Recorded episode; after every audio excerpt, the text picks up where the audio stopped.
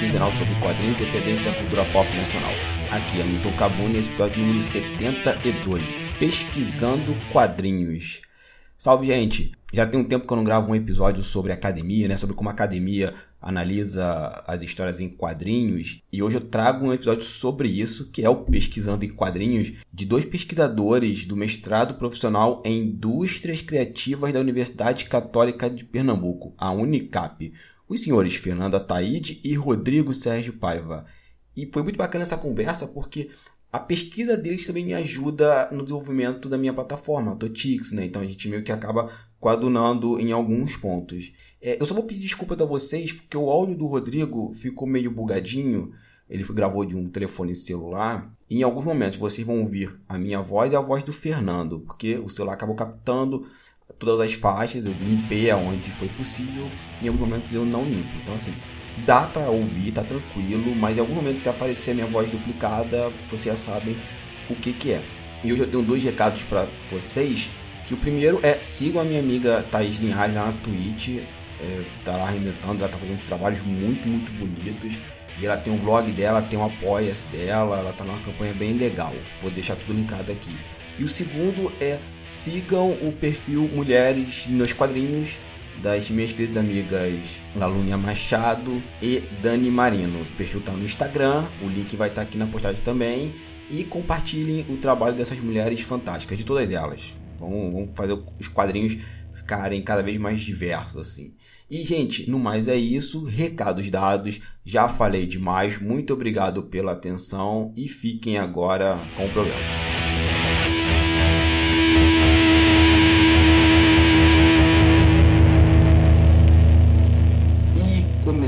Mais um Quadrinhos e Narrativas. Hoje, um tema que eu já estou devendo, tem bastante tempo, já gravei um episódio sobre pesquisa de quadrinhos, mas já tem muito, muito tempo. A pesquisa é muito bacana, tem muito a ver com a minha pesquisa, inclusive. Eu fiquei mega feliz quando aceitaram a pauta. E os pesquisadores são os senhores Fernando Ataíde e Rodrigo Sérgio Paiva. Fernando Rodrigo, muito obrigado por estar aqui no Quadrinhos Narrativas. A gente é que agradece a oportunidade, pô. Com certeza. É um prazer. Maravilha. Então, gente, vamos lá, começando pelo Fernando primeiro, depois do Rodrigo. É, Fernando Taíde, quem é você na fila do pão? É, meu nome é Fernando Taíde, como você mesmo mencionou. Eu sou artista, é, quadrinista especificamente. Acabei de lançar um gibi chamado A Saga do Porco Dourado. E, entre outros trabalhos, eu também sou produtor musical, atuo nessa área há cerca de 10 anos e sou formado em jornalismo. Trabalhei na área durante um tempo, mas as minhas pretensões artísticas me requisitaram. Né? O mercado artístico me requisitou, eu tive que deixar um pouco de lado o jornalismo. E desde então eu venho me desdobrando em várias funções diferentes para pagar os boletos que aparecem diariamente. Recentemente criei uma marca chamada Elefantes na Sala, dentro da minha pesquisa de mestrado, que é na área de indústrias criativas, e através dessa marca eu desenvolvi uma loja virtual e desenvolvi um selo para a produção e veiculação de obras artísticas que, em sua maioria, são produzidas por mim, porque a marca ainda está começando, mas a ideia é que no futuro ela possa abraçar outros artistas e outros pesquisadores também. Cara, bacana. Achei muito legal a tua proposta, né? Olhando o release que vocês enviaram pro Turno Livre. E achei do cacete, assim, quando eu via o primeiro nome, né? Do, do selo já é muito bom. E depois vendo que você está fazendo essa coisa abrangente, né? Tanto a pesquisa de quadrinhos como a gente ter pesquisa dentro desse, desse selo. Acho que é algo mega. Acho algo muito importante, né? Para os dois lados, tanto para quem produz quadrinho como para quem faz pesquisa na academia. E Rodrigo Sérgio, a mesma pergunta: quem é você na Flor do Pão? Eu vou só acrescentar aqui antes que Fernando ele é praticamente um, um showman, viu? Ele, ele canta, ele atua, o que você quiser ele faz. Ele é um bicho muito desenrolado. Bondade sua. Não, sendo sincero. E é excelente quadrinista, que eu já tive a oportunidade de ler a, a edição da Saga do Porco Dourado, que é a primeira edição dele, né, impressa. e é simplesmente hilária. É, mas voltando aqui para a pergunta, né, quem é Rodrigo na fila do pão? Acho que eu estou em último na fila do pão, mas eu basicamente sou publicitário. Né, meu nome é Rodrigo Paiva, eu tenho 23 anos, me formei recentemente, né, atualmente eu sou mestrando também em indústrias criativas pela Universidade Católica de Pernambuco. Sou autor de alguns artigos, todos eles muito focados ali no universo pop, né, da cultura pop, e também sou autor do livro Panther is the New Black, Representação e Cultura na Comunicação do filme Pantera Negra, é, que foi meu trabalho de conclusão de curso na graduação, posteriormente publicado né, como um livro tanto físico como digital, é, justamente analisando ali o impacto é, da comunicação do filme Pantera Negra. É, basicamente é isso. Eu, é, atualmente eu sou freelancer, né, faço design gráfico, já fui consultor de marketing, também já estagiei no Ministério Público de Pernambuco, também cuidando da parte de, de comunicação.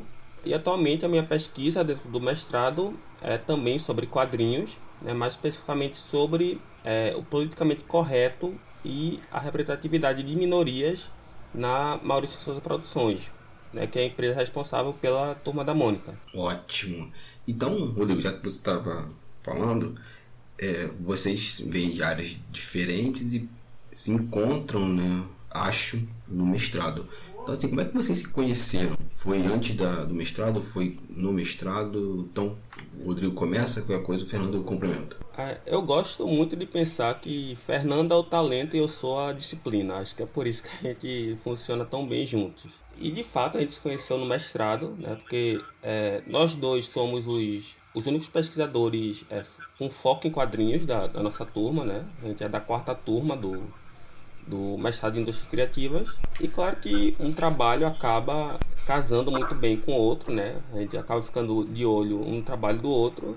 E aproximadamente na metade do, do mestrado, a gente está chegando agora na metade, a gente teve uma disciplina é, com foco justamente em produtos criativos, né? ou seja, na prototipação de produtos criativos. É, e nisso teve a oportunidade muito legal da gente poder finalmente trabalhar junto, né? já que a gente está ali no, é, no mesmo barco, falando sobre o mesmo universo, né? apesar de objetos de estudo diferentes. E desde que eu vi o trabalho de Fernando com Elefante na Sala, né? eu já, já pude ver ele apresentando sobre esse, esse trabalho dele dentro do, do, próprio mestrado. E a partir daí eu tive muita vontade de, de trabalhar com ele, né? Justamente porque ele tem esse, esse talento todo que eu particularmente não, não tenho, né? pelo menos não conheço ainda, né?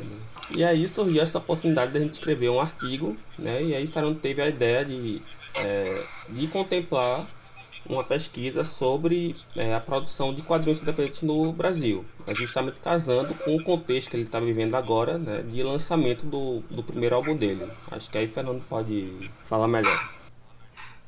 Pois é, eu tenho uma espécie de década escondida na vida.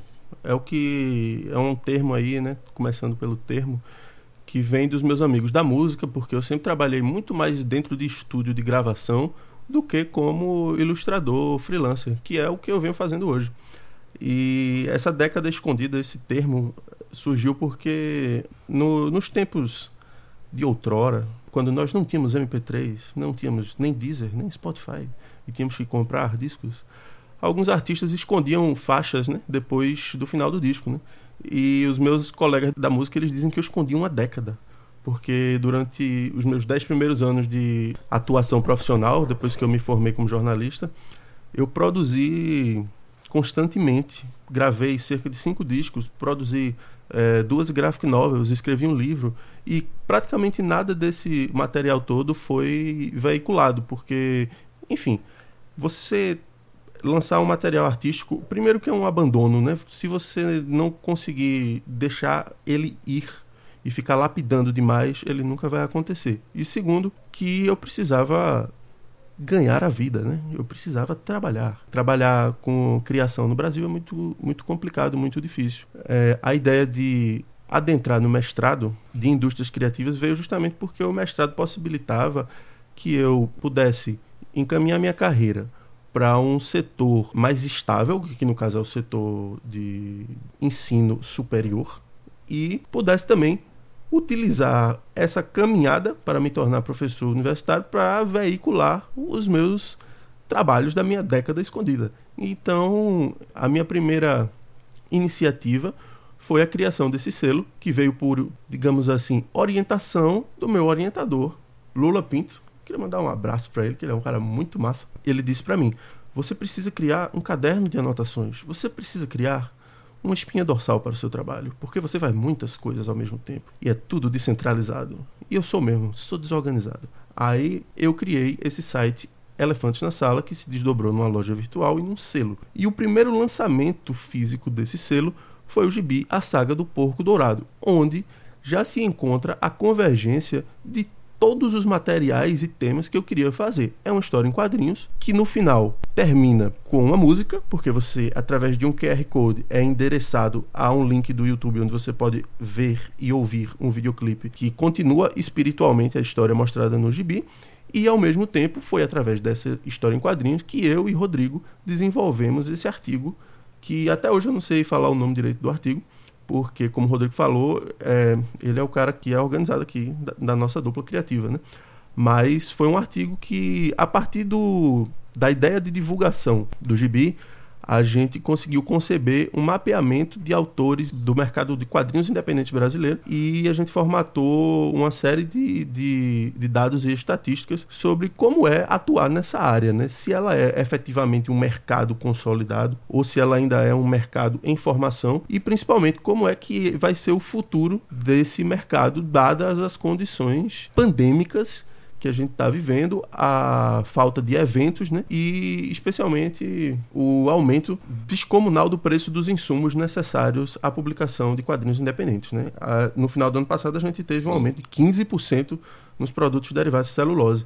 Imagine o que é que isso aí não pesa no bolso de um autor independente que está com a obra para ser impressa. Não, fora material que nem, que nem chega, né? Como por exemplo, é, algumas editoras não tinham mais papelão para fazer capas. É, empresas de transporte não tinham mais papelão para poder fazer embalagens. Assim. Então, além do preço do papel, você tem o, o material que está escasso, né? que, não, que não chega para ajudar na produção. Então, Rodrigo, o Fernando deu essa explanação sobre a carreira dele e você também tem material impresso, né? Você falou lá atrás que é o livro Fanteista New Black, Representação e Cultura na Comunicação do filme Pantera Negra. Pode falar um pouquinho desse livro? Você falou que ele é seu, seu, seu TCC, que foi impresso. Então... É, ele é basicamente o início da, da pesquisa que eu estou dando continuidade agora no, no mestrado de Indústrias Criativas. É, esse projeto ele foi produzido ao longo de 2018, que foi o meu último ano como aluno de Publicidade e Propaganda, também da, da Universidade Católica de Pernambuco, que bateu justamente com o, ano que é, Pantera Negra estava estreando nos cinemas. Quando cheguei nessa reta final do curso, eu, eu ainda não fazia ideia do que, que eu ia escrever, né? Sabia que ia fazer uma monografia porque eu sempre gostei de escrever muito. Mas então, quando é, começou 2018, né, o Pantera Negra ele já, já, já vinha escrevendo é, todo um sucesso, toda uma revolução dentro do gênero cinematográfico de super-herói. Então eu, eu, basicamente vi ali um projeto que estava pronto, mas precisava ainda ser é, devidamente moldado. E a partir daí surgiu Panthers The New Black, que é uma dissertação, acho que com quase 300 páginas de texto. Eu lembro que que meu orientador ficava desesperado até. Aliás, um abraço para ele, que é o professor Léo Falcão, da Unicap. Que eu basicamente saí entregando um monte de, de material para ele corrigir. Tipo, era difícil, mas no final deu tudo certo, né? Na reta final ali eu tive que correr para conseguir corrigir tanto texto, né? Que realmente ficou bastante conteúdo ali para minha banca avaliadora ler, mas deu tudo certo, né? Até porque eu tirei 10, ainda bem. E depois de passar pela banca avaliadora, né, é, ganhar diploma, eu resolvi publicar o, o livro, é, a monografia como um livro, né, primeiro virtual e depois físico, é, que foi lançado aqui na Bienal do Livro de Pernambuco, é, justamente para dar uma, uma visibilidade, né, tanto para a pesquisa como para essa temática né, que é tão importante. E felizmente o livro ele teve uma repercussão que eu realmente não esperava que fosse ter né? Saiu em vários sites de cultura pop, é, Universo HQ, e Nerd, é, dentre outros, né? Ou seja, ele teve uma, uma visibilidade realmente muito boa. E eu penso agora no meu projeto de, de mestrado sendo um sucessor espiritual né, desse primeiro livro. Então a ideia é fazer dele como se fosse uma continuação, né, abordando ali o mesmo tema, apenas mudando o objeto de estudo. Né, dessa vez fazendo um recorte é, no universo das histórias em quadrinhos no território nacional. Né, a partir da Turma da Mônica, que é, que é um produto, né, um produto criativo que eu sempre acompanhei a minha vida toda. Né, desde a infância até hoje eu sou um grande eleitor e grande fã e agora sou também um pesquisador é, acadêmico, né, a partir desse objeto de estudo. Certo. Então, essa é tua pesquisa. O, basicamente, é a turma... Não, seu objeto de pesquisa é a turma da Mônica. No seu caso, Fernando, o objeto de pesquisa é o elefante na sala? Eu não tenho exatamente um objeto de pesquisa. Na verdade, até hoje eu não sei o que é que eu estou fazendo dentro, dentro da academia. Não sei como permitiram que um indivíduo como eu entrasse mas permitiram. E como o mestrado era profissional, a minha, o meu intuito sempre foi botar para jogo algum produto. E o meu produto é o Elefante na Sala. Então, acho que meu objeto de, de, pesquisa é, na realidade, a minha trajetória enquanto criador desse selo. É, o termo que eu uso na minha pergunta de, de problema de pesquisa é produção de subjetividade. Né? Como é que a minha produção de subjetividade é, consegue convergir para a formação de uma cultura de nicho, né? ou um, uma espécie de, de cultura da convergência, né? que é o termo usado por Harry Jenkins, né, que fala sobre essa, essa coisa da, da formação de pequenos nichos de interesse que vão se, vão se renovando e sobrevivendo dentro desse contexto em que a gente tem que tudo é hiperinformatizado e a, inform a informação está ao mesmo tempo em todos os lugares, né? Então você vai encontrando áreas, como é que eu posso dizer, interseções, né? Muito particulares entre as pessoas, né? Seria mais ou menos por aí. E assim, gente, a pergunta é ao mesmo tempo ela é boba e ao mesmo tempo ela é importante, é, por que trabalhar com os quadrinhos na vida acadêmica? Assim? É, de tanta coisa que eu tenho que pesquisar, é mais o Fernando, que tem tanta coisa que faz ali é, na vida, né? música, jornalismo e edição de áudio, então conversando em off, né? você edita podcast e é quadrinista. Então, por que trabalhar com, com esse objeto? Então, assim, começa o Fernando, depois passa para o Rodrigo. Eu, na realidade, tentei viver efetivamente como músico e produtor musical durante muito tempo. Mas o, a verdade é que não se escuta muito música, né? É, música hoje, até até o meu querido amigo Pardal, ou Rocker, R-O-K-R, que é um grande artista aí, ele tem uma frase que eu gosto muito, que ele diz assim, música hoje é um acessório para lavar pratos. E é isso mesmo. Você coloca uma playlist do Spotify e você vai lavar prato. E é isso. Você não sabe nem o que está escutando. É, para mim, que sou do século XX, é, ainda faz muito sentido a ideia de lançar discos, né, de pensar em obras com um vulto maior, né? Então, por eu estar com essa mentalidade, digamos assim, caducada, eu nunca consegui me inserir no universo da música como ele é do, do ponto de vista contemporâneo. E eu acho que é muito difícil que outras pessoas consigam também. E quadrinho sempre teve no meu no meu âmago criativo, porque eu leio, aprendi a ler lendo quadrinhos. É, ao contrário de Rodrigo, eu, não, eu detestava a Turma da Mônica. Eu, eu, hoje eu até curto, mas quando eu era criança eu detestava. Eu gostava mesmo de X-Men.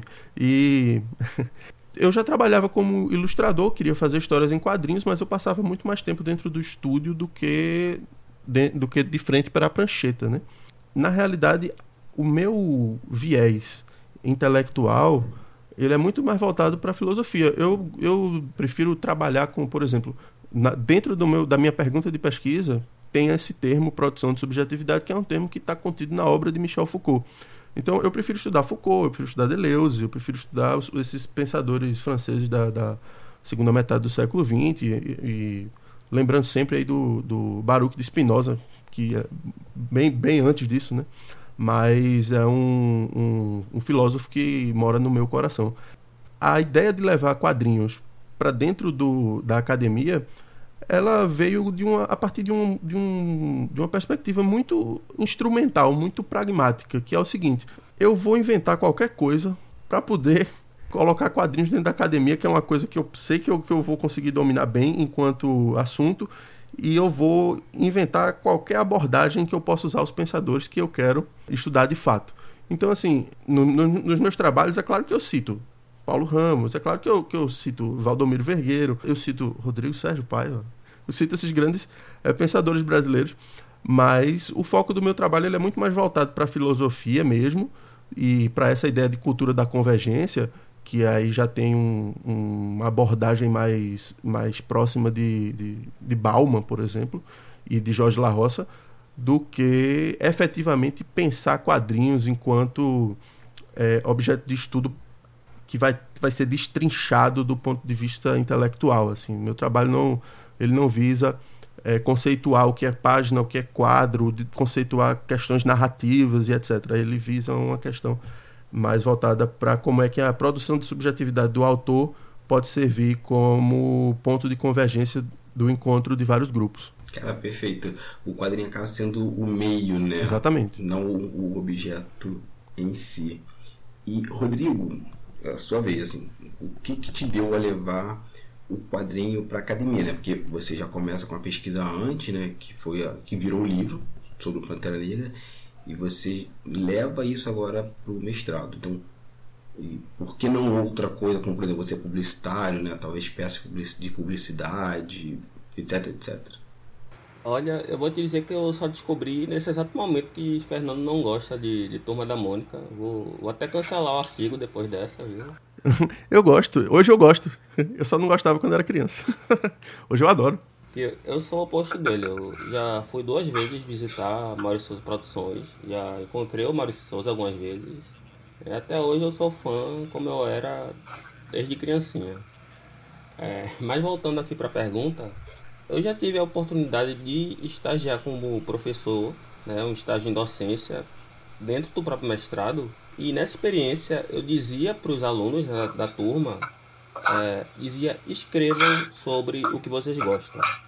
Né? Senão tem um sério risco do trabalho acabar virando um Frankenstein justamente pela falta ali de paixão mesmo, né? de você abraçar um, um trabalho. Eu acho que 99% do, dos artigos que eu já publiquei é, são sempre buscando é, colocar a cultura pop dentro desse, desse contexto acadêmico.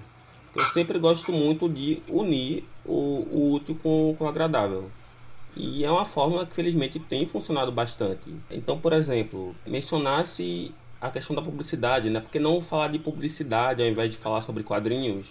Né? E aí eu rebato com a pergunta, por que não falar dos dois? Uhum, sim. Ano passado eu publiquei um artigo falando sobre a nova versão do filme da, da Liga da Justiça, né, que saiu há pouco tempo atrás, né, a versão do diretor, o, o Zack Snyder, e eu transformei todo esse debate num, num artigo, né, um artigo chamado Liga da Justiça, Publicidade e Prosumerismo é, no lançamento via stream do, do Snyder Cut.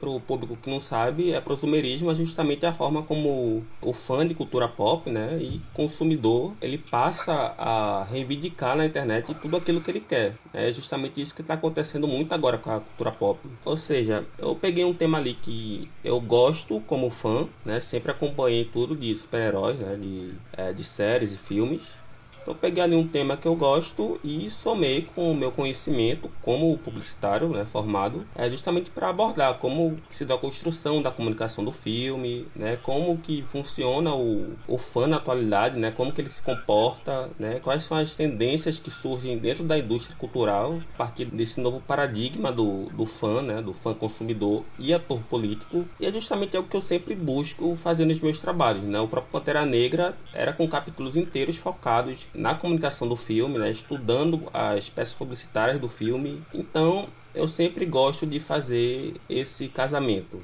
né, do contexto acadêmico com a cultura pop. Até porque a cultura pop como um todo, seja através de filmes, de séries ou de quadrinhos, elas são um reflexo muito grande da nossa realidade, né? Próprio Moacir Cirne, que é um pesquisador de quadrinhos, ele, ele fala isso, né? Que os quadrinhos eles, eles são um espaço ali, um veículo de comunicação que dialoga muito com o público infanto juvenil e que permite expor ali valores né, e grandes debates na, na sociedade, como é até mesmo no caso do racismo. É, posso fazer uma observação em cima? Pode. Por favor. É, complementando só o que o Rodrigo falou, é, os trabalhos de Rodrigo têm um viés político forte, como ele falou aí, sobre a questão do racismo, por exemplo. Eu falei que não gostava de Turma da Mônica quando era criança, eu não gostava mesmo não.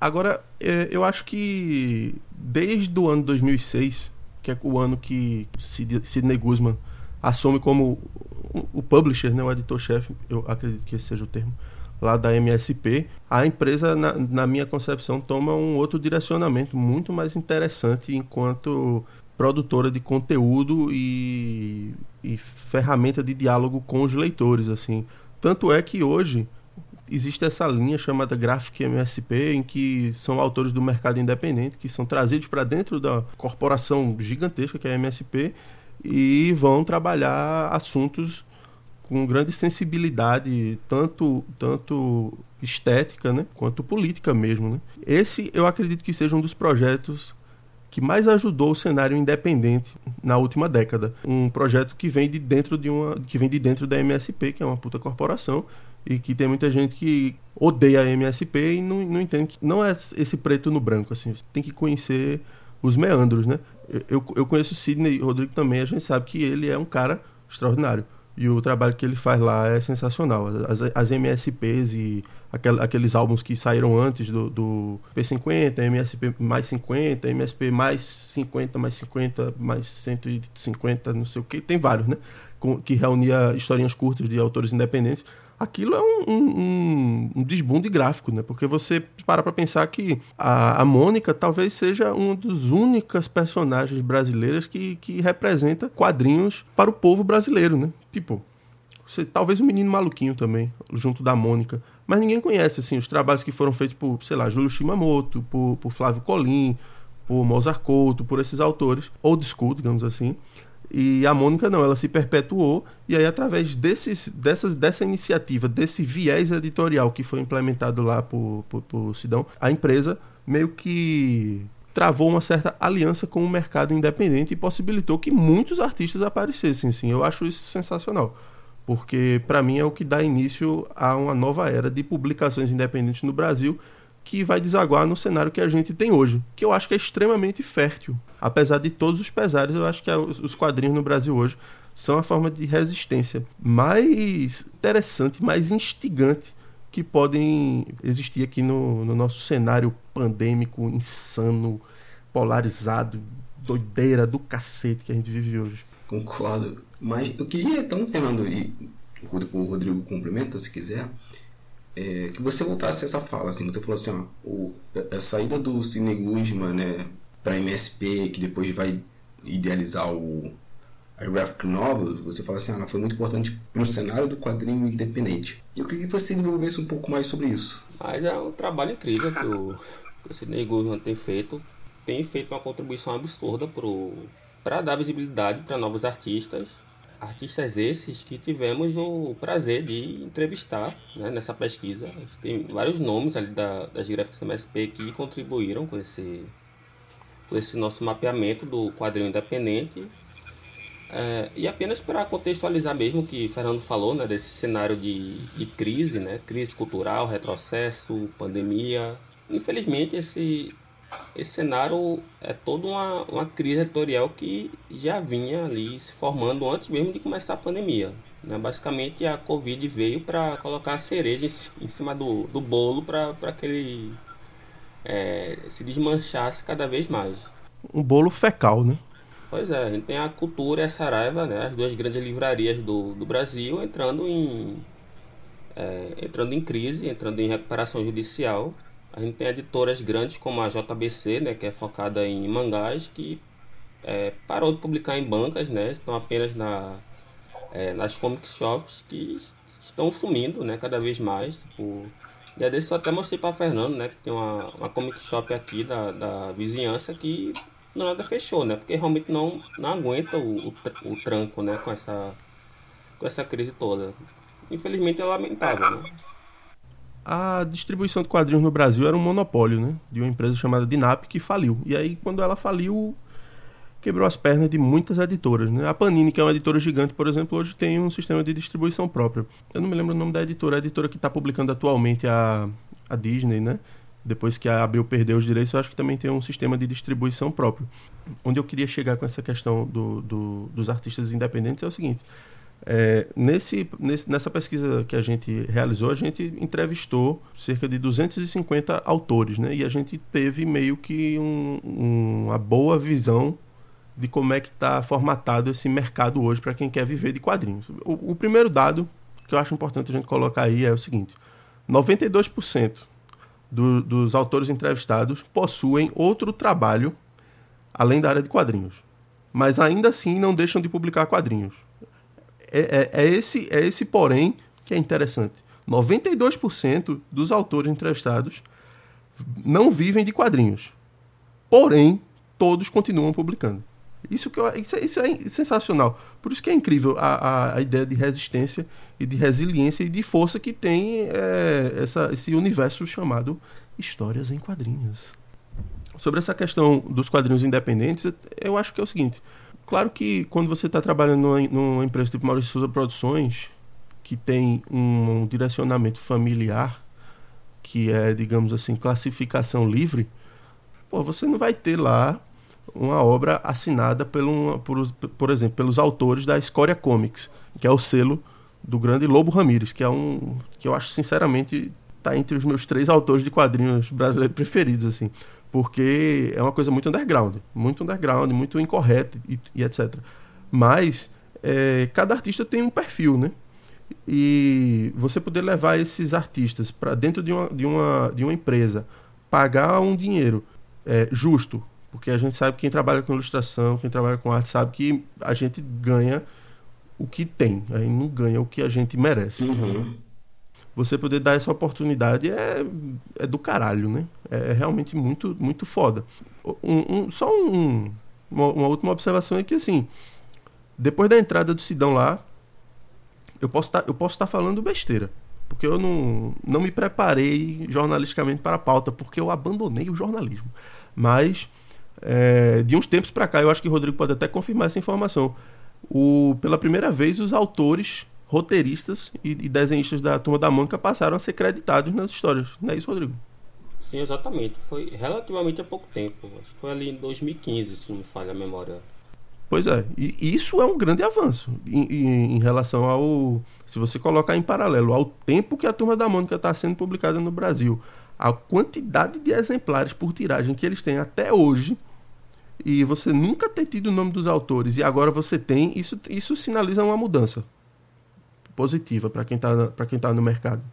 Só, só uma observação mesmo. É, tem um roteirista na, na Maria das Produções chamado Emerson Abreu, né, que é um roteirista que está há muito tempo já na, é, na Turma da Mônica, né, fez várias contribuições ali para o universo da Turma da Mônica, né, desde criação de, de novos formatos de narrativa até criação de novos personagens que hoje são é, consagrados ali na, nas edições de linha e tipo, muita gente que, que não conhecia, né? Porque realmente foram, foram anos e anos sem ter esse, esse nome explícito ali no, na primeira página de cada história, né? Até publiquei agora um artigo falando do, do trabalho dele, né? Quem quiser ler, está publicado nos anais da, é, do último Intercom, que é o Congresso Nacional de, de Comunicação, né? que é justamente um, um exemplo né? de como é, o profissional da criatividade ele passa ali um grande é, um grande período de tempo é, sem ser devidamente creditado, né? Ou pelo menos explicitamente, né? Só os fãs que são mais,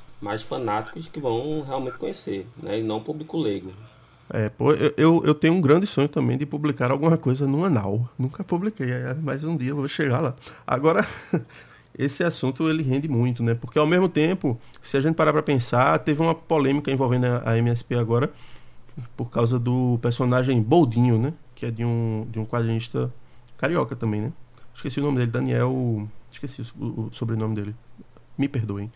Mas ele era, um, era uma paródia do Cebolinha, né? Com a cabeça. A cabeça dele era uma folha da. Era uma folha.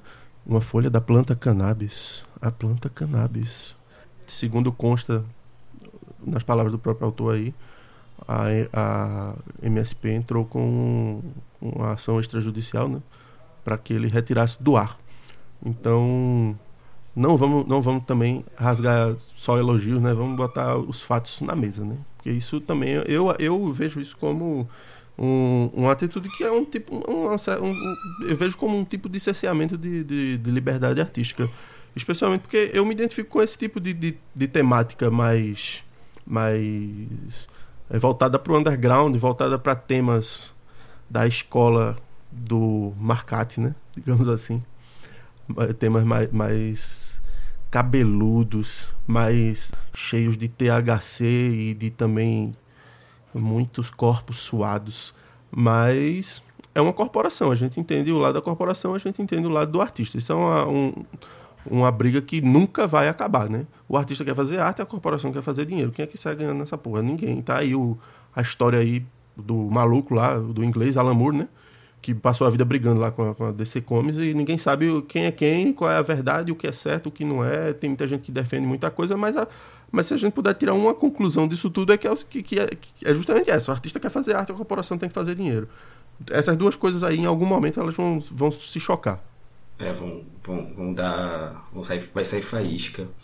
É engraçado que eu não conheci o personagem Boldinho até a MSP é, criar toda essa celeuma que é troco de nada e com tanto quanto de hipocrisia, né? Porque quando saiu. É, ah, porque estão deturpando os personagens, então eu falei, ok, não pode fazer paródia, então liga aí pra, pra Warner, pra DC Comics, ó, tem o Batman, o Superman, tinha um, um, selo só de paródias, né? Com os clássicos do cinema é, recriados ali pela Tomada Mônica, né? O que mais tinha ali eram páginas Sim. duplas com, com, vários personagens de, de outras editoras, de outros artistas.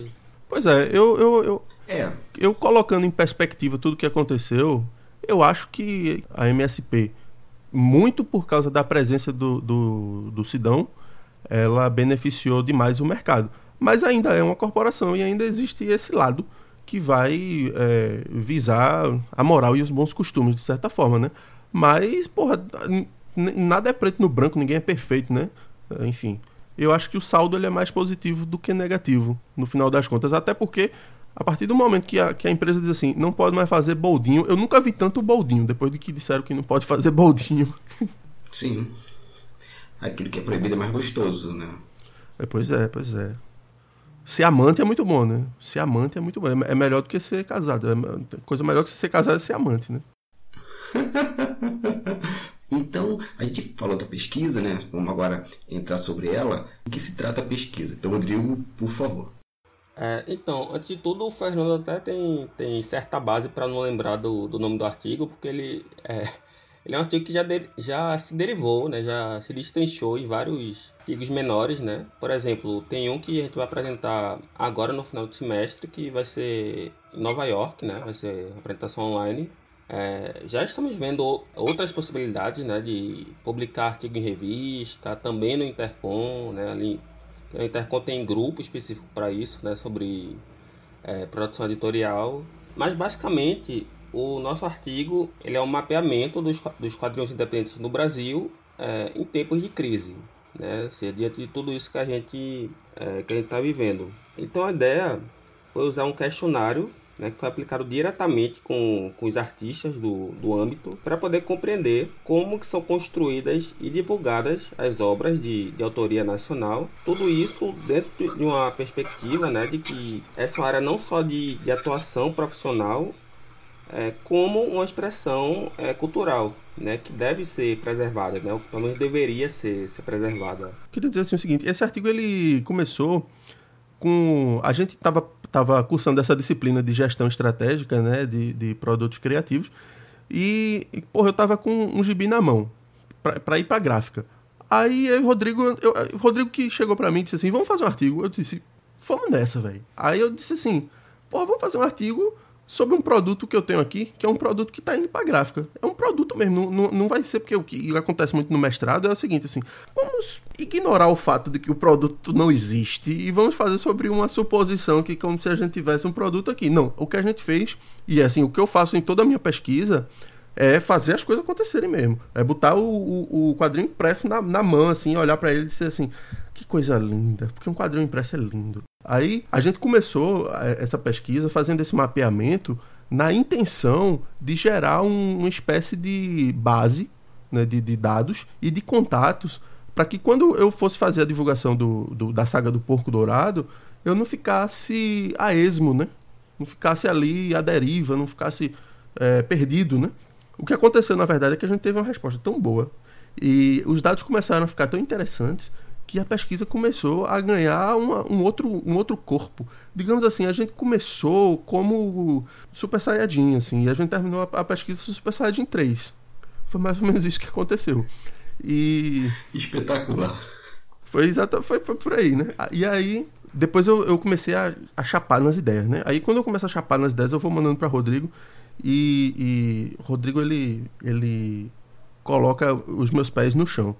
Mas é, uma das coisas que a gente gostaria muito de fazer é pegar esses dados e transformar isso numa publicaçãozinha impressa, numa publicação pequena, assim, pequena que eu digo no formato A6, por exemplo, é, com, com poucas páginas e que fosse muito viável de ser distribuída gratuitamente nos eventos, porque a gente coletou dados tão interessantes que eu acho que, que isso não deveria ficar retido a um artigo acadêmico que vai ser nichado só para quem é pesquisador e tal. Eu acho que esse trabalho ele tem que ele tem que ser dado, dado ao, ao mundo. Para que, assim, quem nunca publicou um gibi possa ler esse negócio e dizer, porra, agora eu sei um pouquinho mais de como é que tem que fazer para publicar. E para quem já publica, olhar aquilo ali e dizer, porra, eu estou inserido aqui nesse mercado.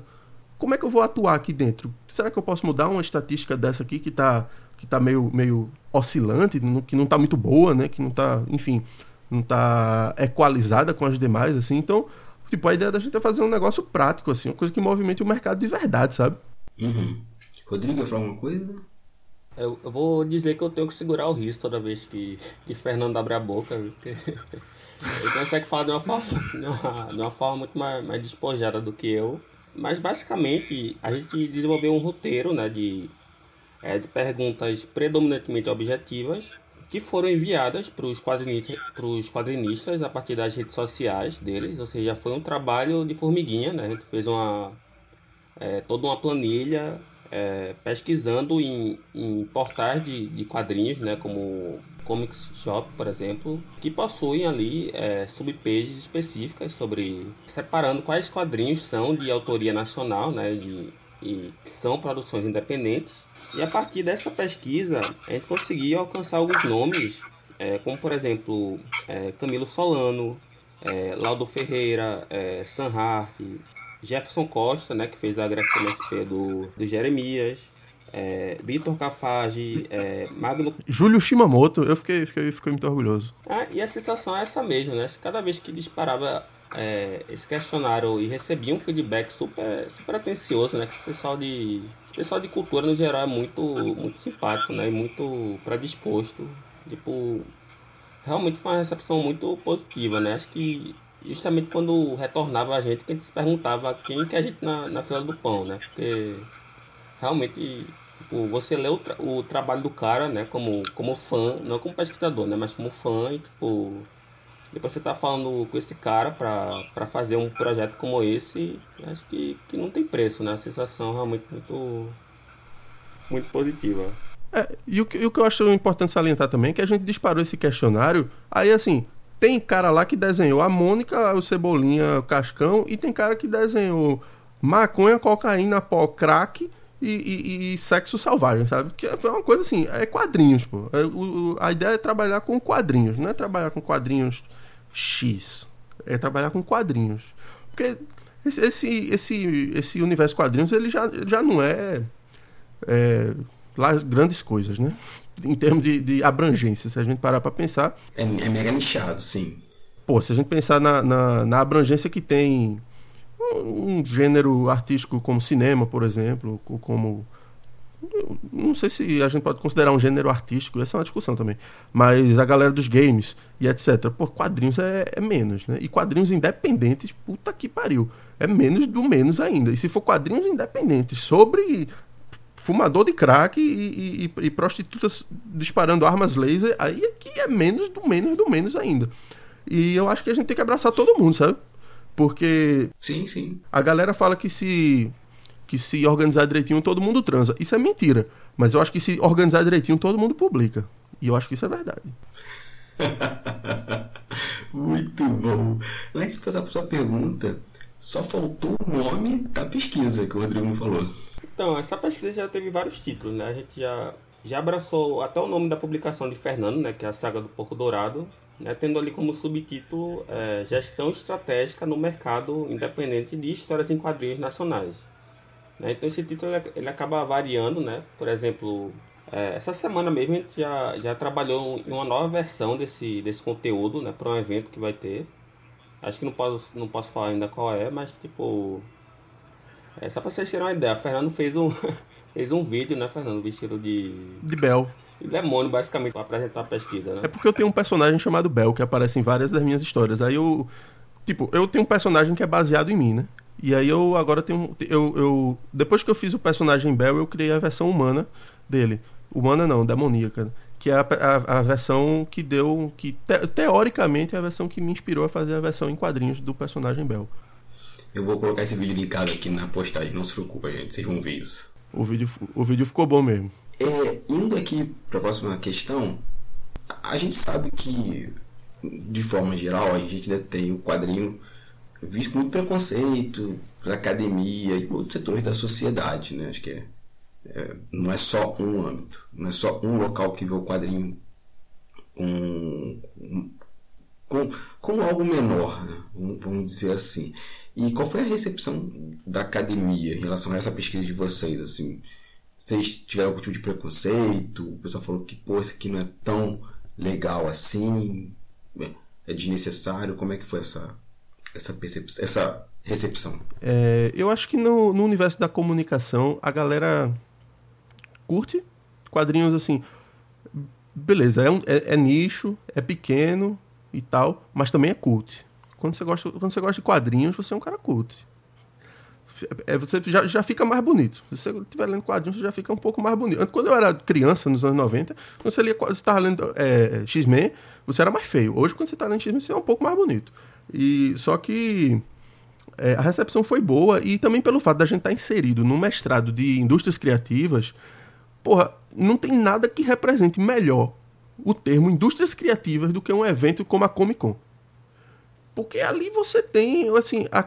Ali é a verdadeira cultura da convergência. Você tem cinema misturado com quadrinho, misturado com games, misturado com marca de carro, misturado com tudo, assim. Então, é, para o mestrado, é de grande interesse que a gente esteja realizando uma pesquisa nessa área que representa tão bem o próprio, a própria titulação do mestrado, né, que é Indústrias Criativas, e que efetivamente está sendo feita em cima de um produto que já foi feito, né? que já foi produzido. Né? Porque é, muita gente faz prototipagem, né? É, sai, sai do, do, do mestrado com uma ideia muito boa e bota na gaveta assim e vai para a fila do pão comprar um, um brioche.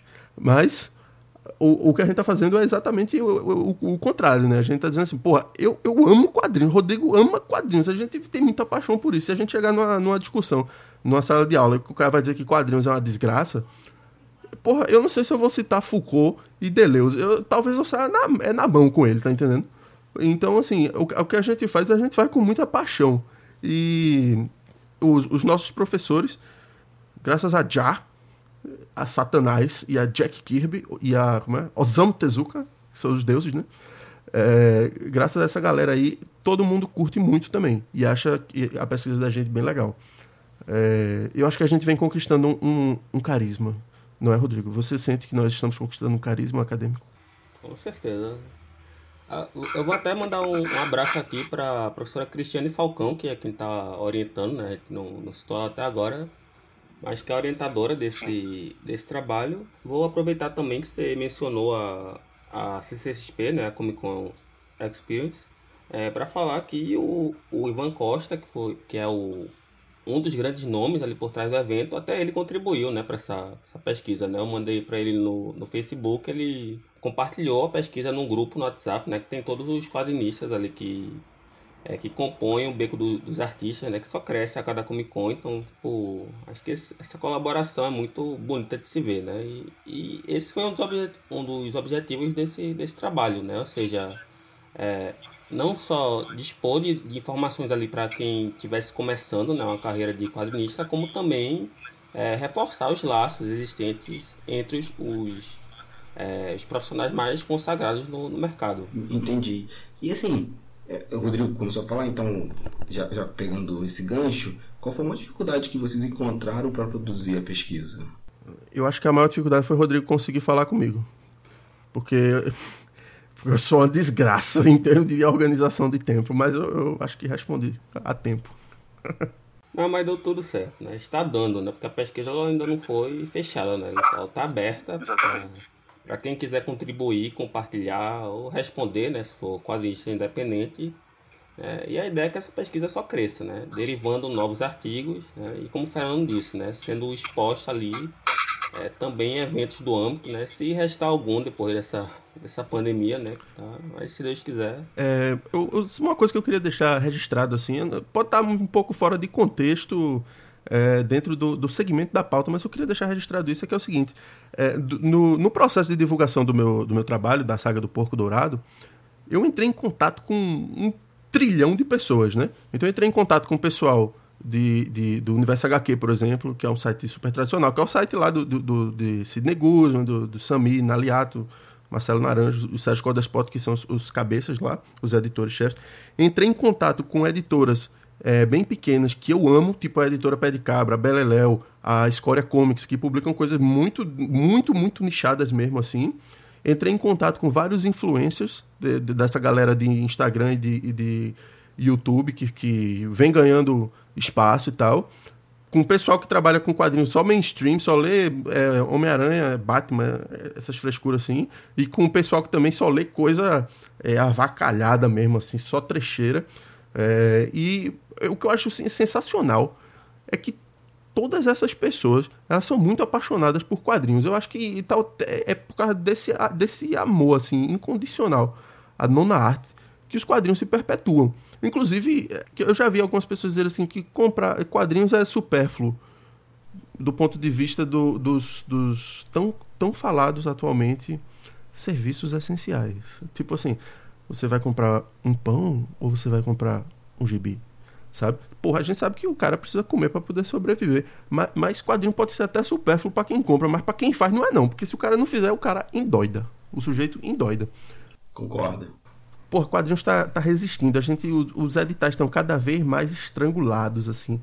É difícil pra caralho publicar. É tudo, é, tudo parece uma desgraça quando você olha os, o panorama tributário e, e, e fiscal da coisa. Mas quando você passa dessa barreira e começa a conhecer os editores, os profissionais e, e as pessoas que estão efetivamente engajadas na produção, sempre vai ter, claro, um fuleiragem, sempre vai ter um, um caloteiro safado, sempre vai ter um desgraçado. Mas a maioria das pessoas, a esmagadora maioria, é muito apaixonada pelo que faz. Porque fazer quadrinhos é um processo muito lento, muito meticuloso. E se você não estiver gostando daquilo ali, sinceramente, é uma forma. se transforma numa tortura, sabe? Sim, sim. É, você falou sobre a pandemia, sobre essa coisa do supérfluo. Eu lembrei de um dado, né, que em termos de compra em 2020, durante a pandemia, quadrinhos foi o segundo item mais vendido. Incrível. Sabe, na Amazon Brasil, se eu não me engano. Prova que a galera quer consumir o, os quadrinhos, assim, vai consumir material. É, infelizmente, com uma forma de arte muito nichada, né? Eu faço quadrinho independente eu, e eu vejo isso. o próprio podcast já é uma coisa nichada, né? O, um podcast sobre quadrinhos independentes. Então, assim, eu também tô nessa do nicho do nicho. Sim. Mas aí eu concordo muito contigo, Fernando. Acho que a galera é, quer consumir.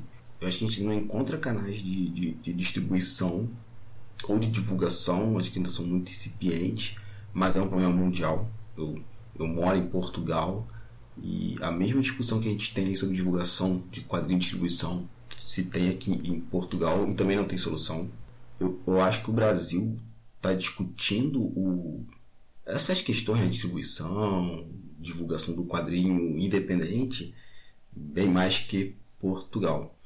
E dito isso, vocês falaram uma coisa lá em cima, deram dois dados, na verdade, que, que eu anotei aqui, que o primeiro foi, o, o Fernando falou, né, que 93% das pessoas que produzem quadrinhos têm um emprego paralelo e que a meta de vocês é que isso vire uma revista tamanho A6 para ser distribuída gratuitamente nos eventos. Tem mais algum resultado da pesquisa que chamou a atenção de vocês? Eu deixei a pesquisa aberta aqui. Eu sou desorganizado para cá. É porque assim, o consumo, sabe? O consumo de determinadas substâncias consumiu totalmente a minha capacidade de lembrar das coisas. Por isso que eu deixei a pesquisa aberta. Deixa eu abrir aquela aqui. Sim, tem um dado muito interessante, que é sobre a influência que os eventos têm na formação do público do, do, do dos artistas, né?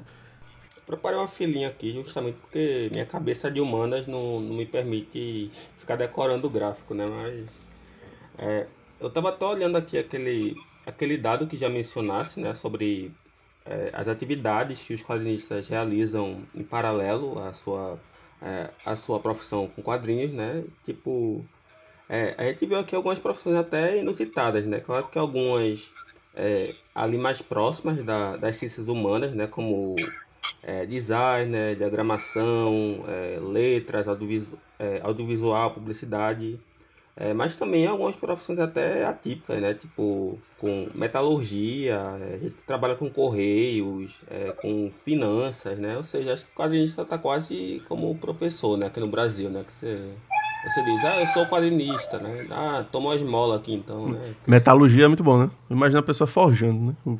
Um quadrinho. Agora, agora sim, é, pronto, eu achei aqui o, o, gráfico que eu queria comentar. É, a gente tem um dado aqui de que de, o impacto que os eventos de quadrinhos realizados no Brasil teve é, sobre a criação de público e a disseminação do trabalho dos artistas. 52,9% dos entrevistados disse que o impacto foi tanto que praticamente o público inteiro deles foi formado nos eventos. 43,6% disse que os eventos eles têm um impacto. Não é um impacto extraordinário, mas é um, é um impacto. E um percentual praticamente desprezível disse que não teve muito impacto. Então, assim, coloca, coloquemos em paralelo as informações desse gráfico com o cenário pandêmico atual em que não tem eventos. É uma coisa muito complicada.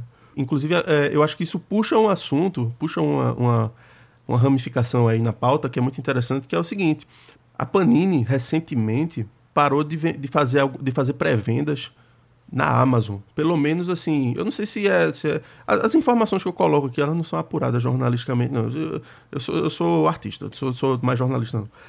Ela, mas ela parou. Eu fui comprar o, o, o ônibus, que agora sai no Brasil, sai ônibus, né?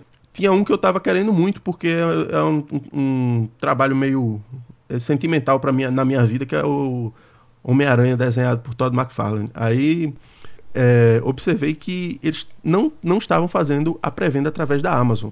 E a Amazon foi um, uma certa coqueluche, né, assim, há uns anos.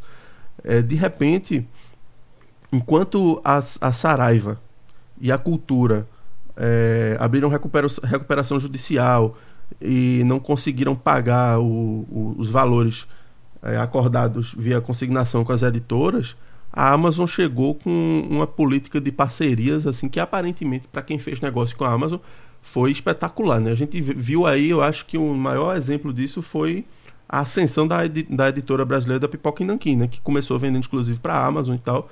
E era um, um, super sucesso, porque a Amazon dava descontos absurdos, porque não tinha loja física, tinha um outro tipo de, de, de logística e operava de outra, de outra maneira e tal. E aí o que a gente viu foi muita gente foi migrando para Amazon, muita gente foi migrando para Amazon, Amazon, a Amazon é do caralho, a Amazon é muito foda, a Amazon é a melhor coisa do mundo e tal. Pronto, chegou na pandemia e aí? Aí você compra na Amazon e o cara que tá lá na Comic Shop, que é o cara, é, digamos assim, é o, é o cara raiz, né?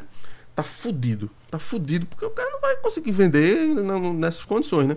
Aí eu, eu venho achando muito interessante esse movimento de, de, saída dos produtos da Amazon e da valorização do, do das comic shops né? e do, do, comércio local. Porque a Amazon também é uma empresa que não é. Né? Não é à toa que o dono da Amazon é o cara mais rico do mundo, né? Porque a Amazon disse: não, claro, isso é muito importante, vamos fazer isso também, vamos, vamos ajudar as pequenas empresas. É, mas é notável é, observar o desenvolvimento dessa, desse, desse mercado mais próximo, né? Do, do consumidor no período da pandemia, né? Várias comic shops aí, tipo a Ugra, a Monstra, que são lá de São Paulo. É, eu, eu falo dessas duas porque eu morei em São Paulo durante um tempo e eu, eram as que eu mais frequentava, né? Mas elas tiveram toda um. passaram por um processo de otimização do serviço, assim, que praticamente é, é, recriou o modelo de negócios do, do, do que se tem noção hoje como sendo uma comic shop, né? A loja monstra lá do, do, do Guilherme, porra, eles têm uma identidade visual que por si só já se transformou num, num, num produto, né? E eu acho isso muito interessante, acho muito legal. Acho interessante também que muitos artistas começaram a abrir suas próprias lojas, né? Porque você, primeiro, você ganha o valor cheio? Do, do, da compra. Segundo, você não tem que lidar com a burocracia de falar com não sei quem, com não sei quem, não sei o que lá, e mandar caixa e fazer isso e aquilo. Você faz. Tudo é você mesmo que faz. E eu falo isso com experiência de casa, porque eu acabei de, eu acabei de chegar do correio, eu acabei, assim, faz duas horas que eu cheguei em casa do correio, onde eu deixei 28 é, pacotes né, do, do, do, meu gibi que eu vendi nos últimos dias aí, lá pra galera do grupo secreto do Universo HQ no Telegram, que eu queria mandar um abraço pra essa galera, que eles são muito massa. Isso, de certa forma, dá uma sensação, isso traz uma sensação de bem-estar tão grande para quem produz e para quem consome também. Porque a, a, Amazon é massa, o desconto é massa, a entrega é rápida e etc. Só que assim, você clica num botão, clica em outro botão, clica em outro botão, daqui a pouco chega uma caixa seu, na sua casa. Quando você compra numa, numa, numa comic shop, mesmo que seja de forma remota, né? Ou você compra diretamente na loja de um artista, assim, a questão artesanal né, do, do produto, assim, é uma coisa que não tem explicação, assim. É o que Walter Benjamin, pô, citando aí um, um, um velho, né? O, um velho não, né? Um morto. Fala lá no, no, naquele ensaio famoso dele, né? É, é, a obra de arte na era de sua reprodutibilidade técnica, quando ele fala sobre a fotografia e a arte. Né? Mas, assim, por, por, qual a diferença de você ver a Mona Lisa e você ver um, uma, uma, uma, uma, foto da Mona Lisa, uma reprodução da, da, da, Mona Lisa? Porra, a diferença que ele vai falar é que tem uma aura ali, né? Tem uma coisa ali, uma coisa inexplicável, uma coisa assim. É, da, da natureza humana, né? É, é, bem, bem, assim, uma coisa quase, quase metafísica mesmo, assim, que, que dá uma sensação e que na realidade provoca uma experiência e essa experiência dá uma sensação, essa sensação se transforma em resíduos e você leva aquilo para sempre. Toda vez que chega um pacote da minha loja, que é a, é a loja.elefantenasala.com na casa de alguém, as pessoas vêm falar comigo e dizer, meu irmão, que pacote do caralho. Porque eu serigrafo manualmente todos os envelopes que eu envio, um a um, com a minha marca. Sou eu que vou lá e passo o rodo de serigrafia. Eu que faço o pacote e tal. E quando a, a pessoa recebe esses gestos, né, eles entranham uma certa humanidade naquele, naquele produto. E isso é muito, muito gostoso. É, não, não tem como a Amazon substituir isso de forma alguma. Inclusive, eu queria até aproveitar o, o ensejo, porque eu estou fazendo Elefante na Sala, mas eu estou tão atarefado que eu precisei dividir, dividir as funções, né? com outra pessoa, que é a minha amiga Thaís Skill. Ela que, que disparou os, os releases de imprensa, ela me ajuda com, a, com as, as embalagens e ela, se não fosse por ela e por Rodrigo, que me ajudou muito também no início, eu acho que eu não estaria aqui agora. Talvez eu estivesse até morto. Caramba, um abraço para Thaís, então. Um grande abraço para Thaís. Gente, para encerrar, aí a gente fecha com o Rodrigo. É, você veio pincelando né, algumas coisas sobre artigo, as derivações que ele teve, desdobramento. E quais são os planos para o futuro, é, Rodrigo?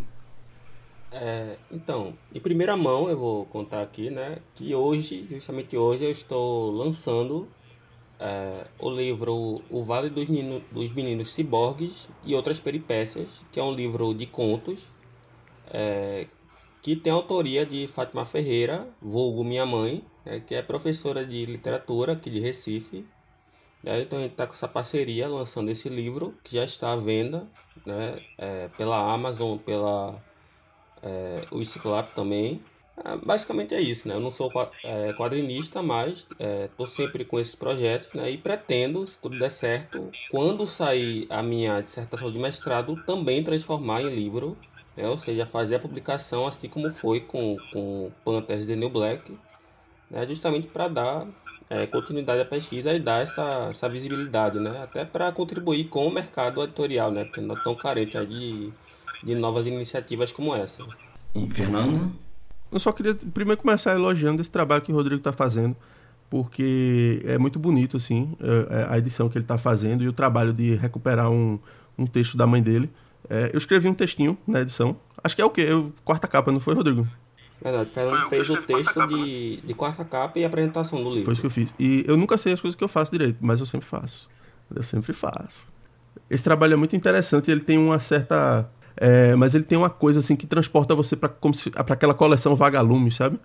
Que tinha é, uns livros infantos juvenis que a gente lia na, na, na, escola, assim, que era a melhor coisa que tinha na escola. Todo o resto era ruim, só a, coleção Vagalume era boa. E esse livro tem um pouco desse espírito, assim, é, foi, foi muito prazeroso poder fazer parte de, desse negócio. É, no meu caso, é o seguinte, eu estou continuando com, a, com o, meu, meu selo Elefante na Sala. Eu tenho um projeto de, de financiamento coletivo no Catarse, da minha marca, que é Elefante na Sala, que é www.catarse.me barra elefante underline na underline sala. Lá tem um tem três planos de apoio e quem apoia recebe algumas coisas extras da, da loja, né? Quando eu faço produtos novos para a loja, que é loja.elefantenasala.com, eu mando para os apoiadores e todo mundo que está lá tem acesso a um Instagram VIP, né? É, que, que é onde eu estou publicando uma graphic novel é, nova. Que, por sinal, vai ter o prefácio de ninguém mais, ninguém menos que Rodrigo Sérgio Paiva. E estou lançando agora uma série nova de camisetas, porque na minha loja eu vendo outras coisas além de quadrinhos, né? Eu vendo impressões, vendo adesivos, até arte original eu vendo lá e vendo camisetas mesmo. E inclusive como uma das que eu estou agora, mas é um podcast, então ninguém tá vendo, né? Aí tô trabalhando atualmente nessa graphic novel, que é exclusiva para os apoiadores, e tô trabalhando também numa graphic novel chamada Yeti, o Abominével Homem das Naves, fazendo uma grande referência ao episódio clássico do Yeti, da, do seriado Chapolin Colorado, que é uma, uma graphic novel curtinha que conta a história de uma banda chamada Yeti, que é uma banda que realmente existe. É a minha banda de música instrumental que acabou de gravar um, acabou de gravar um disco, não, gravou o disco faz oito anos, mas acabou de finalizar o disco gravado há oito anos e deve lançar daqui a, sei lá, entre junho e julho a gente vai lançar a HQ junto com o álbum, o álbum musical, digamos assim, né? o álbum gráfico e o álbum musical no formato só. É, esse é o próximo lançamento do Elefante na Sala. Eu não sei se são informações exclusivas, é porque eu falo as coisas, é, mas enfim, eu não sou um cara também para ter informações exclusivas, né? Só se eu fosse diretor da Rede Globo, né? não é o caso. Mas é isso. A galera que me, me segue no Instagram lá, arroba Ataide, com T-H-Y-A-F, Ataidef. Eu publico muita besteira todo dia e as pessoas curtem muito.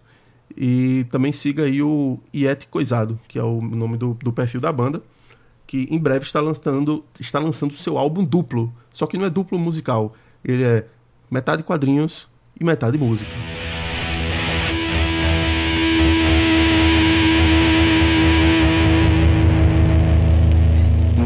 Gente, chegamos ao final de mais um Quadrinhos e Narrativas, que esse papo muito divertido, muito bacana e que eu tô doido para ler essa pesquisa depois com mais calma, debruçar sobre ela, ver os números, que é aquilo, né? Acho que quanto mais gente pesquisando os quadrinhos independentes nacionais, o, é, o cenário e ajudando, né, a, nós produtores a nos compreendermos, compreendermos o público, a nossa produção, eu acho melhor. Então, só tenho a agradecer ao Fernando Rodrigo por estar aqui, estar conversando com a gente. E aqui nos senhores, esse é o momento de despedida e esse é o momento do jabá. Então, agradecer ao Fernando. Muito obrigado por estar aqui no quadro Narrativa, meu querido, e faça agora o seu jabá. Pô, eu que agradeço. Foi muito bom participar de um, de um, um podcast. Assim, eu que venho editando podcasts. Acho que nunca participei de um, na verdade, nunca participei de um efetivamente. Foi bom estar do lado de cá da, das, dos, dos holofotes, digamos assim. E, bom, você pode me encontrar em todas as redes sociais através do nick arroba Ataide com TH AF. Ataide AF. Ataidef. Ataidef, mais ou menos isso. Que significa Ataide Fernando, né? Como se fosse o meu nome ao contrário. É, eu tenho um site chamado www.elefantesnasala.com, onde tem uma espécie de caderno de anotações da minha pesquisa é, acadêmica. Nem sempre eu atualizo esse, esse negócio, esse site, porque eu esqueço.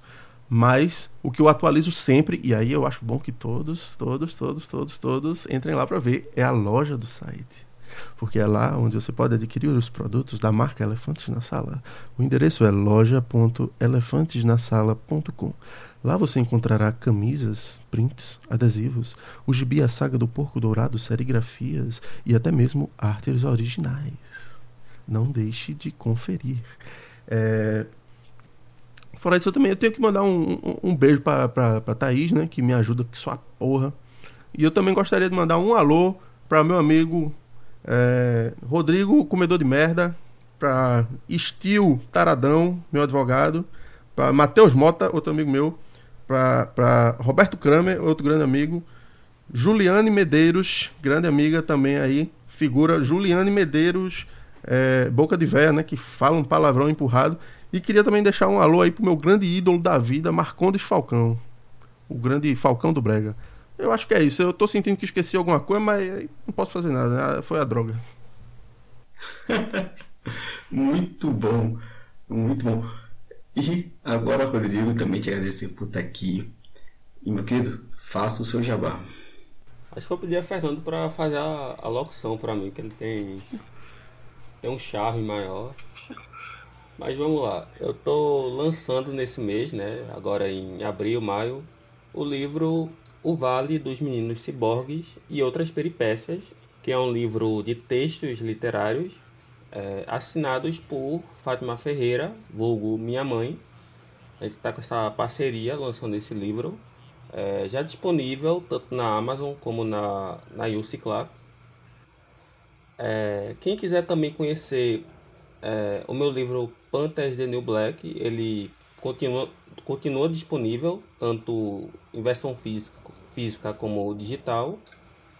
É, e eu espero, é, em breve, se tudo der certo, é, apresentar para vocês a dissertação que eu estou fazendo agora no mestrado, é, que vai se chamar é, Os Donos da Rua, é, sobre representação e cultura no universo da Turma da Mônica, né, que eu espero que aí no futuro próximo vire também um livro né, e, que fique acessível aí para todos. Vou lembrar também que Fernando me ajudou né, com com o meu atual lançamento. Né? Ele escreveu é, a apresentação do livro do, dos meninos ciborgues. Não deixem de conferir, que está muito bacana. É, e me acompanhe nas redes sociais. Né? A rede social do livro é Meninos Underline Ciborgue. E a minha rede social é Roderix2. Maravilha. Então, gente, obrigadão por estar aqui no Quadro Narrativas. A casa está aberta quiser depois marcar uma outra conversa para a gente falar sobre a pesquisa e sobre a dissertação de ambos, né, já lançadas, já consolidadas, já defendidas, a casa está aí, as portas estão abertas. E no mais, gente, obrigado você que chegou até aqui. E é isso. Passem o episódio para frente, comentem, curtem, compartilhem. E nos vemos no próximo programa daqui a 15 dias. Até lá!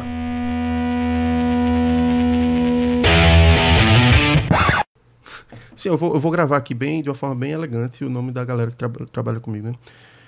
É, gostaria de fazer um adendo. Queria lembrar que a Saga do Porco Dourado, meu primeiro álbum em quadrinhos, foi editado por Dandara Palankoff, tradutora de diversas obras de peso no mercado brasileiro, como, por exemplo, Os Eternos, Sky Masters, Escapo, e muitas outras. O projeto gráfico foi feito por Eduardo Padrão, um designer e animador de primeira grandeza, responsável pela animação dos personagens do universo Mundo Bita, que é atualmente um fenômeno no Brasil.